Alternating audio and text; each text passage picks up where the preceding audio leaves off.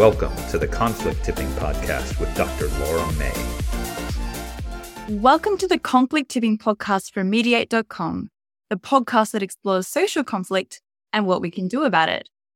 I'm your host, Laura May, and today I have with me Dr. Samuel Ritholtz.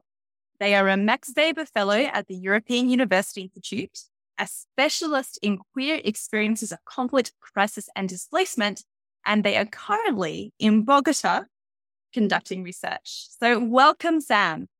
Thank you so much for having me, Laura May. I am thrilled to be here. I am so excited to have you here because I have so many questions because you have produced a seemingly endless number of papers and book chapters already. And so we have a lot to talk about. But let's just jump straight in though, because you defended your doctoral thesis recently, recently or earlier this year. And I want to start off talking about that and getting to understand a bit about what that was this subtitle at least was paramilitary violence against LGBT people in Colombia. What is that all about? Most open question ever. What is that all about? What was your thesis? Yeah, so my thesis looked basically at the logic of what I call anti LGBT violence by paramilitaries in Colombia during the country's civil war or internal armed conflict. There's big debates about whether you classify it as one or the other. And basically, I was interested in this dynamic of like, why would armed actors at the center of a conflict spend time, resources, energy going after people at the margins? And so I wanted to look at this idea of anti LGBT violence. And Colombia was a really interesting case study because when I first started my PhD, which, you know, many years ago, there, was, there had just been this peace deal with the FARC. And this peace deal had this massive gender inclusive, LGBT inclusive component to the construction of peace in the country. Where there's smoke, there's fire. The fact that there was such a strong element of LGBT inclusion made me think that there was a logic of violence against LGBT communities in the country. So as I started to do this research in Colombia and I started to do some initial trips, speak to contacts, I've been working in Latin America, mostly in Venezuela on human rights topics, but had some work at the UN. So I had was able to connect my contacts here. I learned quickly that there was a very long history of victimization of LGBT populations during war. And I also learned that the dynamics were very different between the FARC and other guerrilla groups and paramilitaries. And so I made a kind of a gut check decision based on me being in Colombia, which was that there was a lot of time and energy and focus on the guerrillas, which made sense because there was this peace deal that just happened.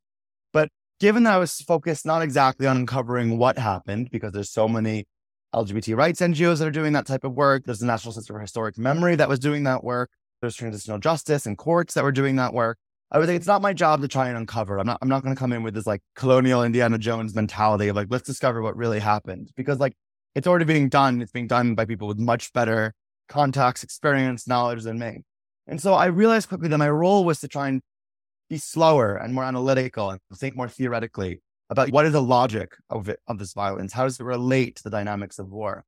And so I ultimately chose to study the paramilitaries for my dissertation because the paramilitaries, though there are neo forms of paramilitarism in the country today, they have different names. Clan de Golfo, Aguilas Negras, the Black Eagles. These are all like different ways to say the new form of paramilitarism, which are much more aligned with narco trafficking and dynamics of the drug trade.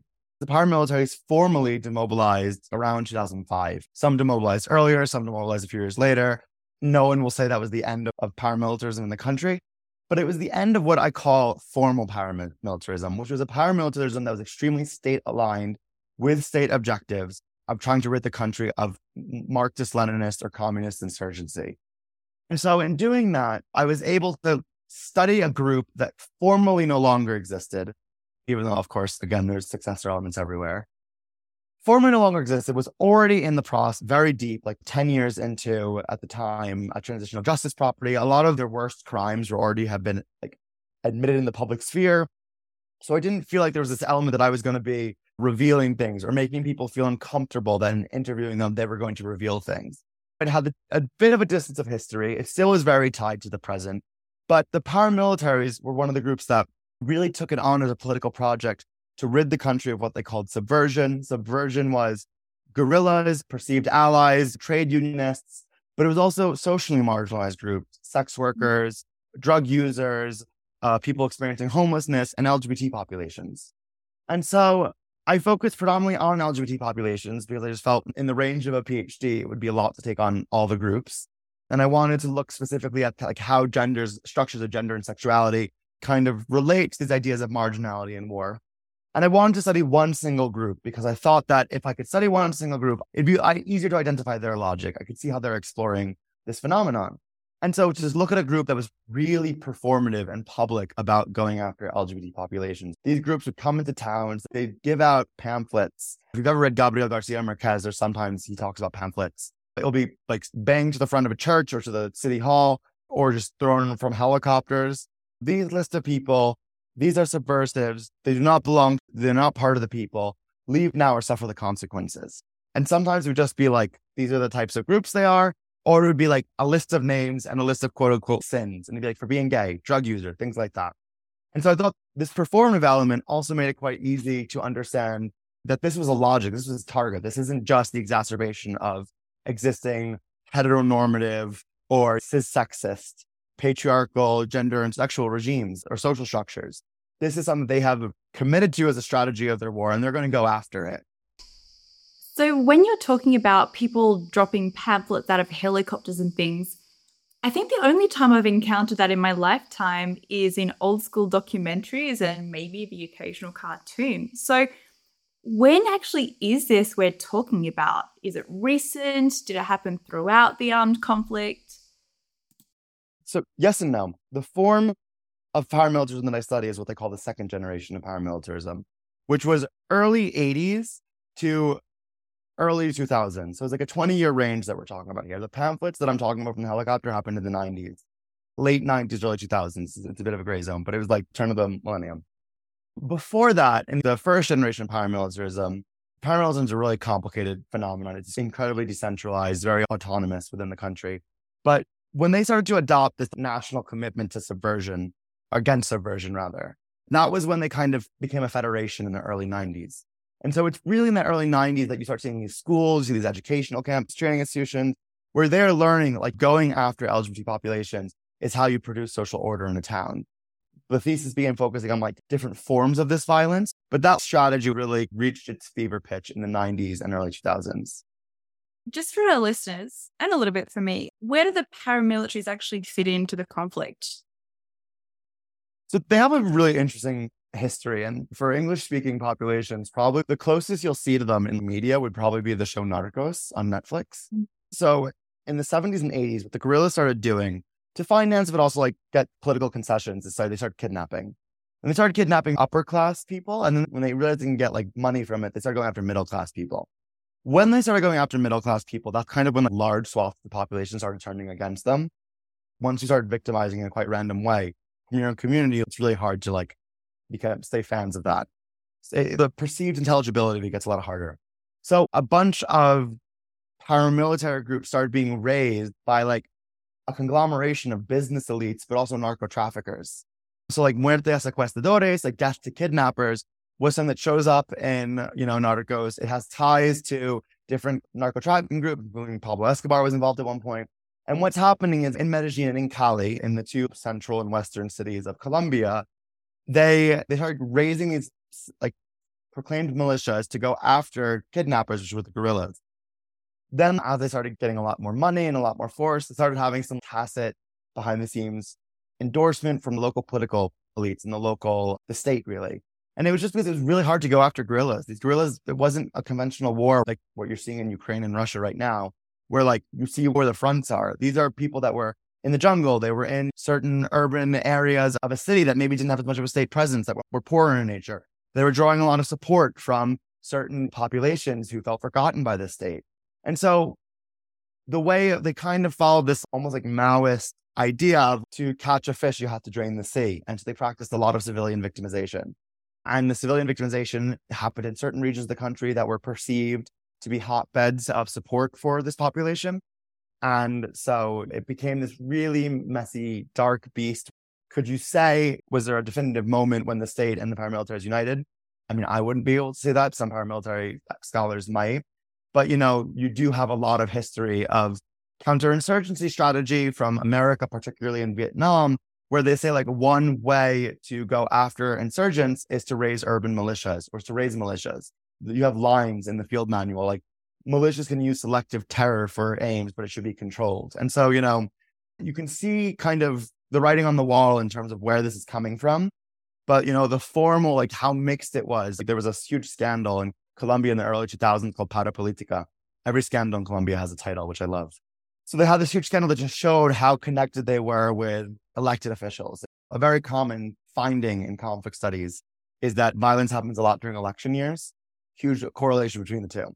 And in Colombia, what you could see was that when you were tied to local political elites, they would exercise selective forms of violence that benefited them in terms of voting. And so people didn't realize the extent of that until it all came to the fore. So yeah, that's basically like the foundings. It was tied to narco trafficking, then kind of split from narco trafficking. And then there was like this really intense, like, we are going to do what the state can't. We are going to be like the next frontier of the state. The Colombian army has five columns or pillars, and they always talked about the paramilitaries as the sixth pillar. And so because of that, there was a very big, like, we're going to do a lot of illegal stuff in terms of civilian victimization, but it's going to be through the context of war and perhaps more justifiable. And we're not going to do things that would morally degrade our project. And then when the paramilitaries confederated in the mid 1990s, they basically had a big discussion among the, the, elites about whether they would get in bed with narco trafficking. And they ultimately decided to get in bed with narco trafficking because they thought that it would give them more leverage if there was ever a peace negotiation between the paramilitaries and the state, that they'd have more control over insecurity in the country.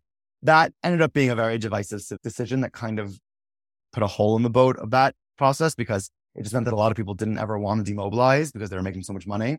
Like in the early 80s, it was not affiliated with narco trafficking. And in the 90s, it became like very much part of the project. What the central junta decided was like it's each front's decision about how engaged they want to be with narco trafficking.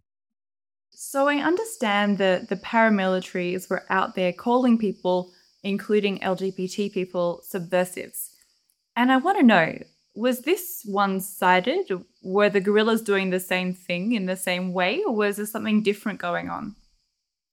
Yes and no. The guerrillas weren't using the word subversive because subversive became this kind of catch all against communism. And obviously, the guerrillas identified as communists, or at least Lenin Marxists. Mm-hmm. And they had this obsession with purity. And this purity obsession was ideological and strategic. On the one hand, it was if we're going to build a new nation, if we're going to build a new country, we can't have those who aren't ready for the project. This is something that I think it's Linda Guerra in the writing on Cuba calls revolutionary homophobia, which was this idea that like a new nation has a very classic idea of what is a male, what is a woman, what they should be doing. And so like these weak men need to be get, gotten rid of or changed. Um, so, you know, one thing the paramilitaries didn't do with the guerrillas did was use a lot of forced labor. So there were a lot of like forced labor camps, gay men type of stuff. But this purity had this other association, which was like a lot of these guerrilla communities were very removed from the state. They're very removed from instances of public health. And so they were extremely paranoid about HIV.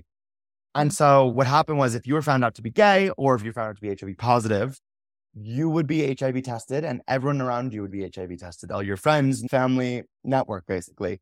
And anyone who was HIV positive was either told, like, get out now or be killed.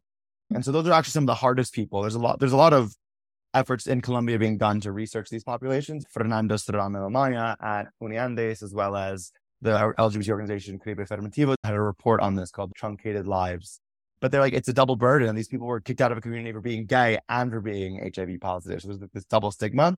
So that was very like guerrilla specific, really. And so it shows basically what my thesis argues, which is like the intertwining of ideology and strategy had a big effect about what this violence looked like, whether this violence happens to begin with, but what it looked like. So, you've just said there's some great research being done already on LGBT people and their eviction from the state in Colombia. So, what actually sets your research apart? What makes it special? One of the things about this project that I thought was really important was like I came to Colombia and I did what I called a listening tour, where I met with all the different activists, academics, institutional organizations working on the subject matter kind of to understand like the range of the phenomenon through their eyes, but also to be like, where do I fit in as this foreign researcher? And some people handle that delicately, and some people were like, what the hell can you do that we're not already doing? And, you know, I think there was a strong reaction to this idea that I could go slower, look at something historical and theorize like deeper in a sense. And I mm-hmm. think like what this dissertation did and does and how it kind of connects to the broader landscape in Colombia, which is that in Colombia, there were very strong explanations of why this violence happened. The two big debates are whether it was a form of social control to the perpetration of a prejudice based violence, kind of like this exacerbation of existing social structures of exclusion, homophobia, transphobia, etc., or whether like these paramilitaries are trying to put in a moral order. And this is a very moral form of violence that is a social control through this imposition of a new regime, this moralized regime. And what this dissertation did was it kind of said like, well, it's both. and the answer that this dissertation puts forward is not necessarily why it happened, but why it happened the way it did. So an explanation of how it happened. And I think that was really important because I think if you look at the existing debate in Colombia now, like there is obviously people who have nuance between what the guerrillas did and what the paramilitaries did. But what this dissertation does is it really creates this theoretical frame to understand why the paramilitary violence against LGBT populations looked so different than the guerrilla violence against LGBT populations. So it's not to say that one did it worse or not to compare in terms of like level of severity, but to look at almost like the characteristics of it, as I call it, or the patterns of it were really different. And it's because they were attempting different things with different ide- ideologies. And given the way that queer and trans people were treated during the more violent parts of the conflict, is there still an ongoing effect today? I mean, how does it continue to impact the lives of LGBT people in Colombia, if at all, of course? I mean, it's hard. It's very complicated, the LGBT experience in Colombia today. I mean, it's obviously we're in a very different place. There's just been a massive amount of change in the lives of LGBT populations really since the 91 constitution came into effect, which really launched the modern form of the LGBT rights movement here in Colombia. You know, obviously Colombia has a lot of regimes or laws on paper that are very supportive. We have marriage equality here. There's a lot of protection against discrimination. There's protection against people with HIV. But the reality is, is that this is still probably like one of the top three countries in Latin America with the most reported incidents of violence against LGBT populations. Now, whether that's in the context or the framework of war, or that's just a society with a lot of intercommunal violence, those are different debates. In terms of the logics of war, the war looks very different in Colombia today. You know, there are still guerrilla groups, are still FARC dissident groups. And, you know, I'm not as familiar with their current patterns of LGBT victimization. But I will say that in certain areas where I work, at least, despite this horrific history, there are thriving and really resilient LGBT populations putting on drag shows and doing marches and pride marches. They're still here. They're still mobilizing and existing. One of my sites is the site that has a very strong presence of Clan de Golfo, which is this narco group that's very tied to Mexico. And it's because it's a drug corridor to the Caribbean Sea. And when I spoke to the LGBT population in this town, they would say, like, we know they're here, but they're leaving us alone for the most part. The last time I did interviews, that was the big narrative. More recently, there has been a threat made against a trans sex worker. So I think the community is a little more on edge, and I'll be traveling this summer and finding out more detail. But in that community, the LGBT community felt like they could really thrive in a way they couldn't, obviously, during this late 90s, early 2000s period when the violence was really extreme with the paramilitaries. But I also spoke to women social leaders, which is the Colombian term for like community activists or leaders. And these women social leaders were still threatened every day. And so there is still a gendered logic to violence in conflict prone parts of Colombia or insecure parts of Colombia, where today it's easier in some sense. I'm not this is all massive amounts of employment discrimination. But in terms of like targeting during war, LGBT people feel a lot less targeted and there's not necessarily a target on their back. Whereas women social leaders don't feel that way. And so what is that logic has changed or the dynamic has changed, but I do wonder how it exists to this logic that I'm putting forward. What's the tolerable space of community dissent you know, what makes feminists mobilizing so threatening to these groups? They feel the need to squash it. I think it's tied to reporting cases of domestic violence to local government authorities. Because I think what happens is when you report cases of domestic violence, if predominantly these men are being reported and they're affiliated with the Clan de Golfo, they're going to be basically taken off the street. They're going to be put in jail or at least tied up in court action. And that makes them less able to work. And so it's kind of a threat to the business logic. Hmm. That's just a theory. I don't have any proof of that. That's really interesting, though, that you bring it up. I mean, I do think of Colombia as fairly visibly gendered in a broader sense. For example, one of my good friends was married a couple of years ago, and she's currently facing a lot of social pressure from her family, from her friends, even colleagues to have children. She doesn't want kids, but it's a gendered expectation. And now you've mentioned domestic violence. I mean, the first time I was in Colombia was about 10 years ago. And even then, I remember signs on the street basically being like, don't hit your wife. And so there is this current of gendered expectations and potentially gendered violence, even beyond the normal types of gender based violence we associate with violent conflict. And it does make me wonder what the future is in that regard in Colombia, especially in light of these really visible international debates and discourses over whether certain people are even allowed to exist, for instance. But my experience with Colombia has always been that on the other hand, people are so friendly and so welcoming and so accepting of one another. And perhaps this is projection, but it's always seemed to me that there has been maybe a sense of overcoming this huge thing together and this huge heritage of trauma and violence and kidnappings, as you mentioned. And so it kind of feels like it could go either way. But I mean, maybe I'm pessimistic because I did a recording a couple of months ago with Solveig Richter and Laura Camila Berrios, and I'm like, oh my God, everything's going to fall apart. So maybe this is really more a reflection of my own headspace.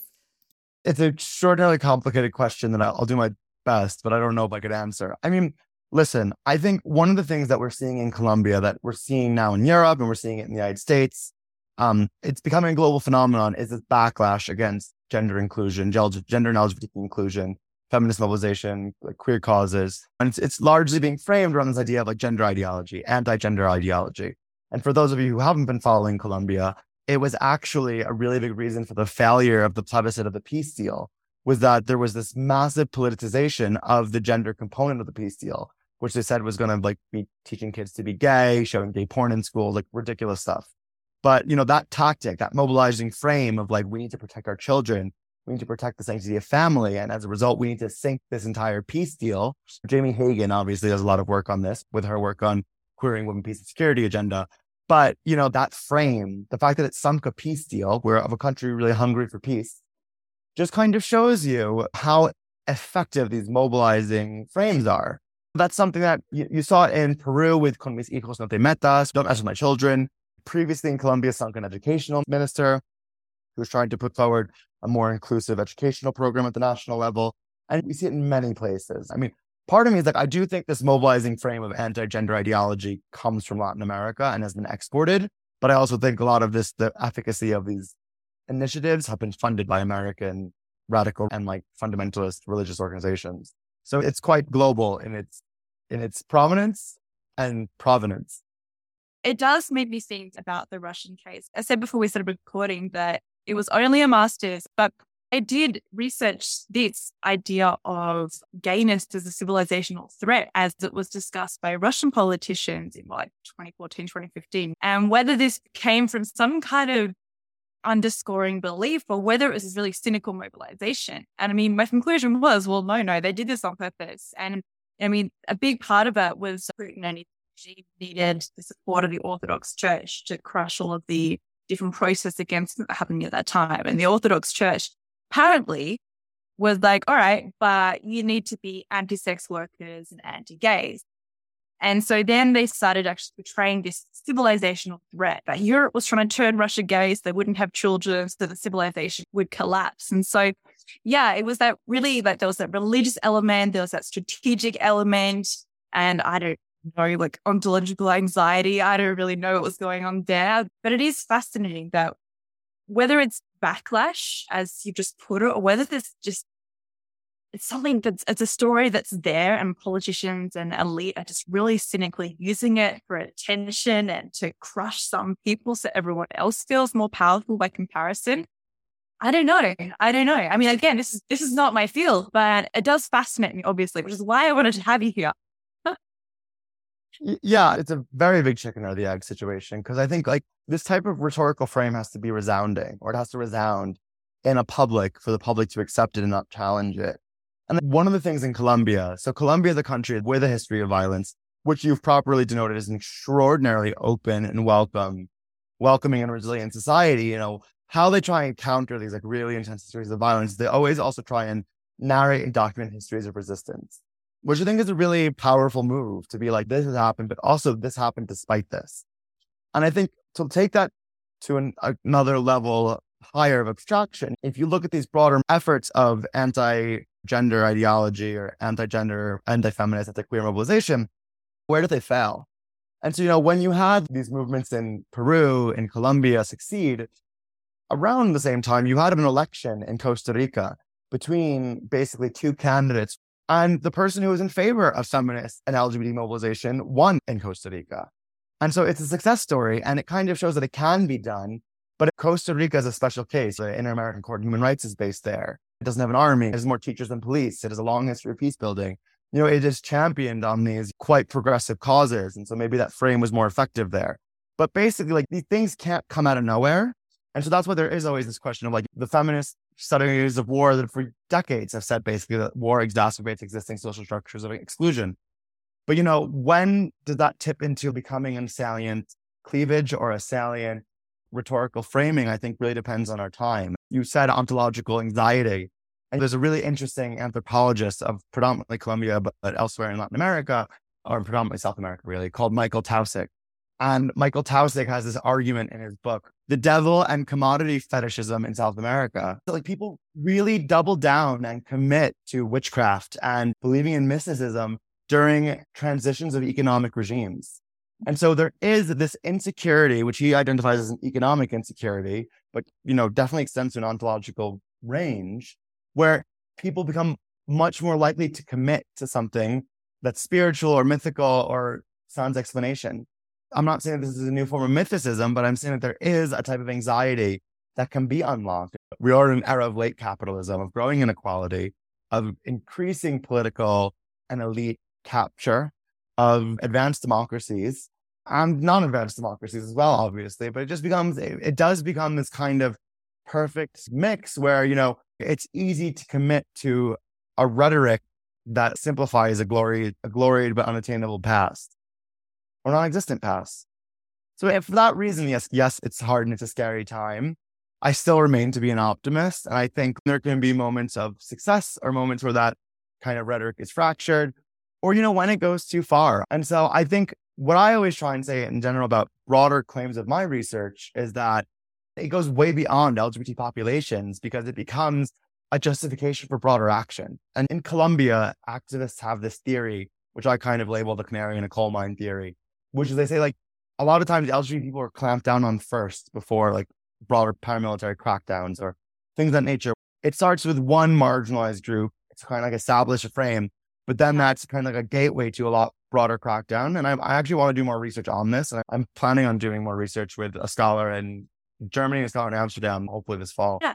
I mean, look at the famous quote about Hitler's Germany. And first they came for whomever, then they yeah. came so when we tolerate this culture of intolerance, it's so easy for it to expand. So yeah, maybe it starts with the queers and trans people and then maybe women and people of color. And yeah, I mean, it's just, it's a good way to control population and to say, all right, you're the bad one, you're the good one, throw out the bad ones. We need to fight against them because otherwise uh, we will collapse. Our civilization will collapse, whatever it might be. But that's a whole other, I think, I need to get someone on rant with me about like Marvel movies and the problems of society, but that's a whole other topic. because I want to ask you, I want to ask you as well about this idea of queer peace building. You've written a paper under construction toward a theory and practice of queer peace building. What does queer peace building refer to? And please tell me I get to wear rainbows 100% of the time. I would love that. That sounds like the best kind of peace building, but I'm sure it's much more serious. Like what, what is that? What are you working on? It's a great question. Uh, it's a challenging question. Obviously, nothing's easy when the word's queer in front of it.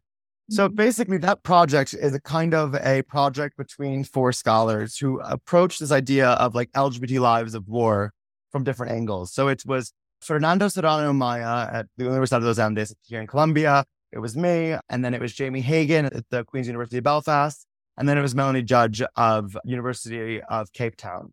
And basically, all of us were interested in the insecurity of LGBT lives during war and after war. And we were studying it from different angles. Me and Fernanda were really looking at LGBT lives of conflict. Melanie Judge did a lot about the Post-Apartheid Truth Commission and the new constitution of this Rainbow South Africa. And then Jamie works on queering women, peace, and security agenda at the UN. And so we were all really interested and kind of brought together from our own research, but also from this phenomenon in Colombia of championing and cherishing this the LGBT inclusivity of the peace deal, the 2016 peace deal with the FARC. And we were wondering, like, you know, what does peace mean in this context? When, you know, uh, what I imagine with your previous conversations and the why you're having a bit of a dark or pessimism of the future in Colombia is like there's been a lot of unmet promises of the peace deal. And that particularly relates to like these promises of security, of no more violence against women social leaders or LGBT activists, these types of things. And so we're like, well, if this is this really a country at peace? Like, what does a post-peace Colombia mean? So we had similar interests, we had similar questions, we had no answers, but we also had similar like ideas and commitments, which was, you know, we felt strongly that this type of question and discussion should be based in Colombia because Colombia is really the first transitional justice process that went the extra mile in terms of incorporating a queer and trans perspective. And so, you know, there's a very famous line that people, activists will say, which is like, we went from one sentence in the South African apartheid, post apartheid truth report to 500 pages in the Colombian mm. truth report. And so there was this massive advancement, but this massive advancement was not necessarily taken for granted, but it, no one really sat with what this meant. And so we put together a special issue based out of a, a bilingual or trilingual actual special issue based at the Universidad de los Andes, the, Revista de Estudios Sociales, so like their journal of social studies. And we basically just have like, who's working on queer peace building and what does queer peace building mean to them? What does queer peace building mean in these contexts? And so the answer is that there is no answer. Is that queer peace building is like the title itself under construction. We know people have a feeling of what it feels like and what it looks like. It means peace for populations with non-hegemonic sexual orientation and gender identities. But can it extend beyond these populations? And does it always have to be in post-conflict settings? And the biggest tension in understanding what that is, is just this idea of like, you might have a country at peace, like Brazil, but Brazil's probably the most violent country in the Western hemisphere, if not the world, for LGBT populations. And so is there peace there? Does that mean something to the LGBT population? Does a peace deal mean anything when you're still being threatened? And so it's regrettably one of those papers that asks more questions than it gives answers.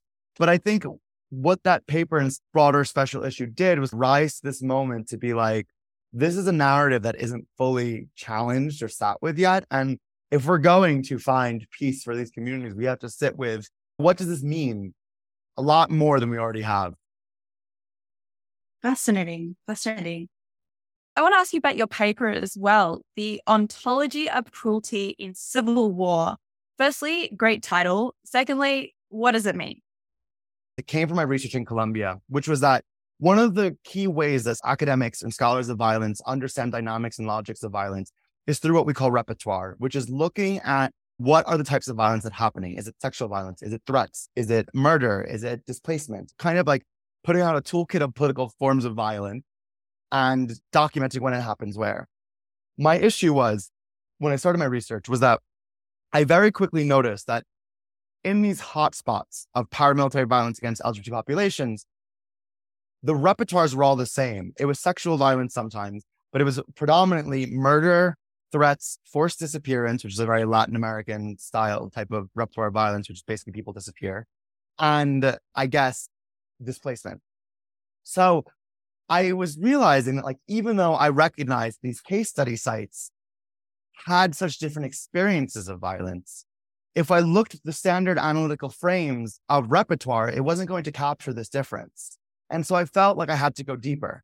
And so what I did was this paper, actually, this ontology of cruelty, was looking at, despite very similar repertoires, despite the fact that homicide was being used, despite the fact that displacement and threats were being used, in one of the case study sites, the violence was just understood to be so much more horrific. It was so much more like whisper campaigns. It's what everyone knows, even though they were both quite horrific forms of violence. And it was because the violence there was perceived to be a lot more cruel. It was perceived to be a lot more transgressive of sociocultural norms, so more brutal in that sense, but also that it was really charged with inflicting suffering in a way that this other case study site despite the brutality of the violence, despite the amount of murder that was happening, it wasn't viewed to be as cruel. It was also because it was so intelligible, it was very intelligible, the violence in one of my case study sites. And because it was so intelligible, because there was such a clear, this is why it happened, this is how it's going to happen. It's going to follow a very standard social cleansing campaign of disappearance, of murder. Like it wasn't viewed as cruel and it wasn't viewed as illogical. It was very perceptible. Whereas in the second site, it was viewed as so illogical, so unpredictable. No one understood why. The very famous case from that second site was a boxing match organized by paramilitaries between gay men and trans women to quote unquote restore their masculinity. And so these public spectacles of humiliation, use of sexual violence when someone transgressed social norms, but no one really understood what the social norms were. It just became so unpredictable, so illogical that it kind of created this like real form of repressive atmosphere in the town where a lot of people talked about like the death of a social life or a very common frame that I heard a lot in my interviews was like, this is a town that had a very strong social fabric that these really cruel forms of violence ripped. And so it made me realize that this perception of cruelty, which cruelty is a very socially perceptive phenomenon or subjective phenomenon, it mattered a lot to these populations. And so it was beyond repertoire. It was the characteristics of this violence that really started to color how these communities were interpreting this violence. And so that's what that paper does. The paper actually doesn't mention LGBT populations, and that's because of another tragedy of the academy. But it comes from my work on LGBT populations. And it basically says that like if we're really going to understand the socio-political effects of violence, we need to go beyond repertoire and we need to understand the characteristics of this violence because it's not just the repertoires that these populations are interpreting. They are interpreting the broader characteristics of how these repertoires happen, kind of like the metadata of these actions. And so, what's next for you? What are you working on now? I, I continue with like a few streams of research. So, right now I'm in Colombia predominantly to do this the transition from dissertation to monograph, collect more stories, and continue working in my case study sites. In addition to that, I have a lot of work on LGBT refugee studies, which with those LGBT refugee studies, what I'm focusing on is basically like, what don't we know about the experience of LGBT refugees? And from trying to understand what we don't know, or to understand the real queer difference of what it means to be displaced and LGBTQI plus. What does that mean for the broader refugee regime? So I'm working with a colleague, Rebecca Buxton, who's a political philosopher at the University of Bristol, and we're working on this book called Toward a Queer Theory of Refuge. We're basically like following the migrant journey or the journey of the displaced from home to sanctuary.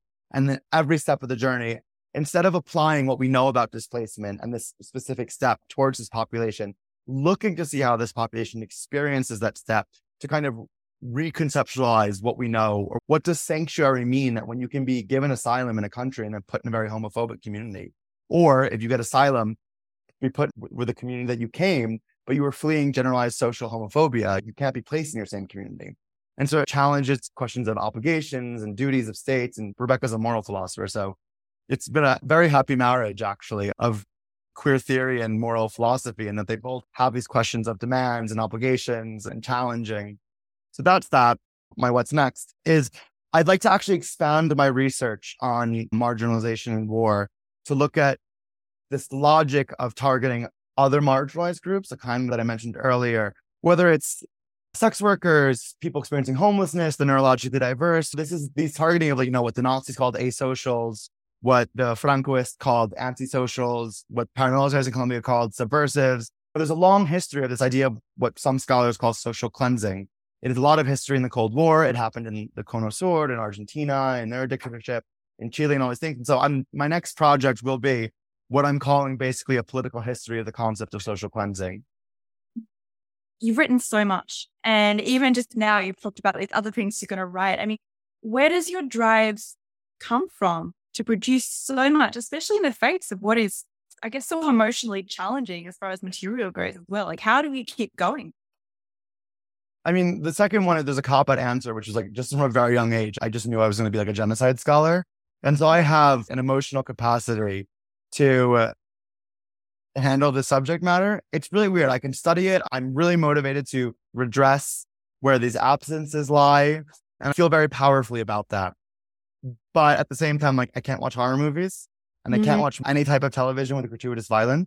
And so it's weird that I can look at pictures of massacres and I can analyze it politically and work on it as part of a project, but I can't like The last Hunger Games movie was too violent for me, like Hunger Games. You know, I love Jennifer Lawrence. So I don't know. I guess that's how I process it. And I think I'm really motivated by what I felt when I started my career as a real absence in the academy of taking seriously queer and trans lives as it relates to conflict. People were doing this work and they were just marginalized. Like I'm, I'm very much not the first person to do it. But what I did was I kind of stood on their shoulders and doubled down and saying, I'm going to use the language of classic political scientists. I'm going to use the language of classic scholars of conflict. And I'm going to you know, show them that like what they've maligned for decades is actually relevant to the logics of war. And, you know, it took a while and I had to really reframe and reframe and reframe, but I think that's the end result. And so we talked about this previously, but I ended up, even though this is a quite interpretive humanist or postmodern space in terms of LGBT and gender studies of conflict, like I doubled down to use critical realist language because I wanted the critical realists and even the positivists to at least listen to me, even if they don't necessarily follow me. And I, I'm not the first person to do that, obviously. I mean, Libby Wood with her work since early 2000s has been doing that. Lee Ann Fujii's work was doing that. Like, again, there's a lot of scholars already doing this. I just kind of did it from a queer vantage, if you will. Mm. Amazing. So thank you so much for joining me today, Sam. And for those who are interested in learning more about your work, where can they find you? So I have a website. It's my name.com, Samuel Ritholtz. I'm also on Twitter. I'm on, yeah, I guess I'm just on Twitter but feel free to email me. I mean, I, am I guess I'm on threads, but I haven't really done anything on threads. So yeah, you can follow my work there and you can always email me. I particularly love getting emails from people debating going to graduate school, early career researchers. I'm happy to talk about the challenges and the opportunities in the academy. And so there's always that form of informal mentoring that I benefited so much from. And so I'm happy for people to be in touch. And also policymakers. I, I do sometimes get asked policy questions. And I think my work obviously is policy research, and so I'm happy to be in touch. Amazing. And also heartwarming. You're out there helping the next generation at school. It's just fabulous. Well, look, again, thank you so much, Sam. And until next time, this is Laura May with the Conflict Tipping podcast from Mediate. This podcast has been brought to you by Mediate.com. For more information about Mediate.com products and services, please visit us at www.mediate.com.